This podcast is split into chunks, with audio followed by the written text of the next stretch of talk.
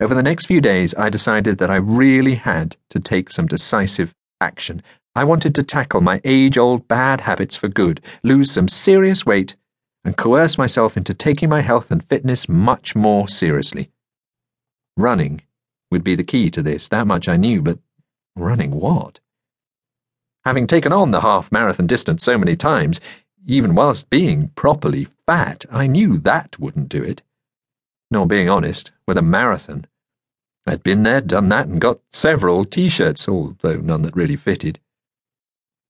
That's when Karnazes' superhuman tales of extreme distances and eating on the move flashed back through my mind. We were about the same age. Were we so different? Well, obviously, yes, I hadn't run across America, but hey, I liked running, and I loved eating, both things an ultramarathon dictates you do quite a lot of. It sounded like my kind of event. Maybe that was the answer. A massive mileage challenge. But wasn't it just the runner's equivalent of buying a convertible and trying to cop off with someone half their age? A midlife crisis with trainers and power gels?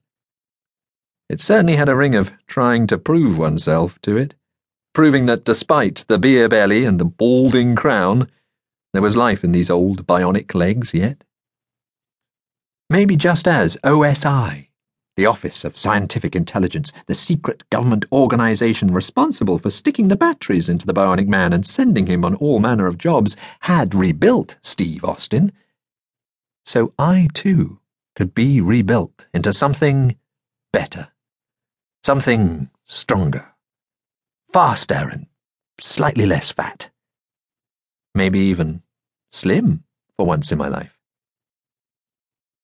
I liked the idea. It was a positive one, a call to action, a challenge. But which ultra should I sign up for? The Western States 100, maybe?